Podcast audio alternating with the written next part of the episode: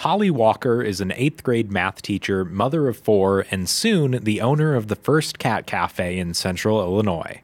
Though the feline focused shops started internationally in 1998, the first American cafe opened less than a decade ago in 2014.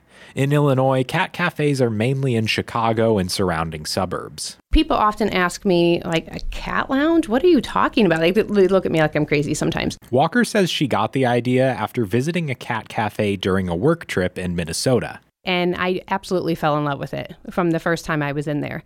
Uh, knowing that the cats are from a shelter and knowing that the shelters are often overrun with many stray animals, um, having the cats there and visible and able to interact with the public increases the adoption rate. With four cats at home as evidence, Walker also has a lifelong affection for the animals. It all started with the barn cats outside her rural childhood home. I've fallen in love with cats from a very early age.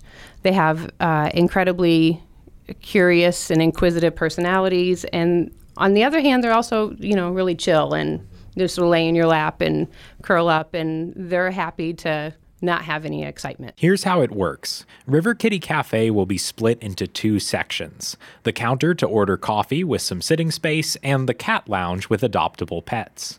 Walker says the building at 3226 North University already has a suitable design. So, just looking online, I found this former um, title check cashing kind of lending place and I thought they already have the wall there. I'm going to go check this out and after that the deal was done. Patrons enter through the coffee shop portion of the building and can rent time with the cats at a rate of $12 an hour.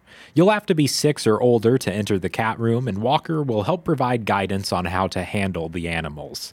All the cats will come from Peoria County Animal Protection Services or PCAPS. PCAP's director Becky Spencer says the Association of Shelter Veterinarians has guidelines for overseeing cat cafes. PCAPS will help determine the number of cats, care procedures, and the selection.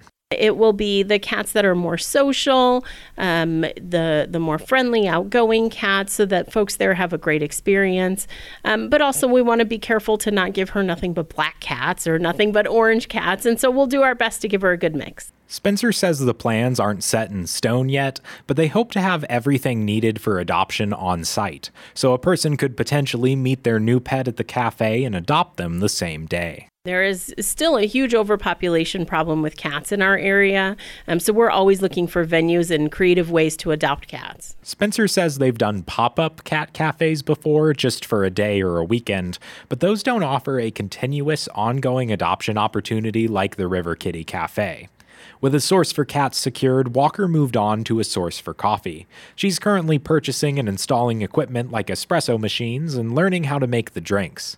The coffee itself will come from Pennsylvania based independent roaster Kitty Town Coffee. I was scrolling through a sponsored ad for Kitty Town Coffee. I thought to myself, I wonder if this is even any good.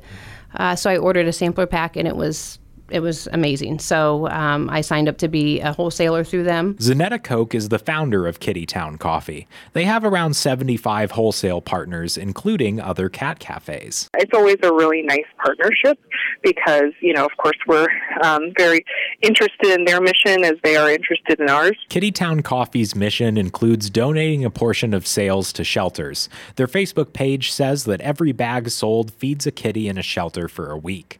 Koch says in this case, PCAPS will likely receive the donations. Usually, when we're working with like a cat cafe, then um, we'll actually like donate to whatever shelter they're working with. Uh, we really try to um, work with um, wholesale or with our wholesale partners to offer it to somebody that's like local to them. Supporting the local shelter's adoption efforts and donating through coffee sales is important to Walker.